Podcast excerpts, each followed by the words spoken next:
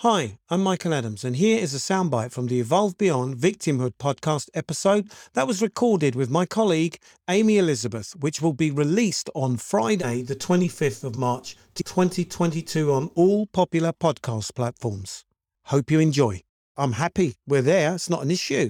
For me, when I hear somebody like that, they've understood that victimization is over there that belongs to somebody else. It's almost like Right. somebody else's problem, right?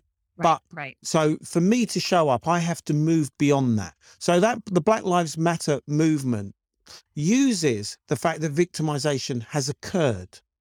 But in order to propel itself forward, you can't own the victimization. What you've Right. got to do is move past it and move it to, uh, to a place of self expression, self worth.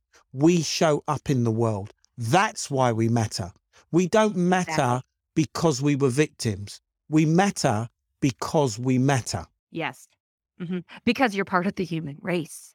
You know, I mean, and this is the part of like, if we're going to talk metaphysical, i you just said it, like not owning it. It's eh, when you own something, you become tethered to it, right? Like just like dense body. And we talked about this in other podcasts where uh, we're trying to transcend this carbon physical body of density in the third dimension to the fifth dimension of light and crystalline. And if we're to do that, we have to drop the story. We have to drop the generational ties and lineages because we came here to this planet to help it transcend, which means that we drop the labels.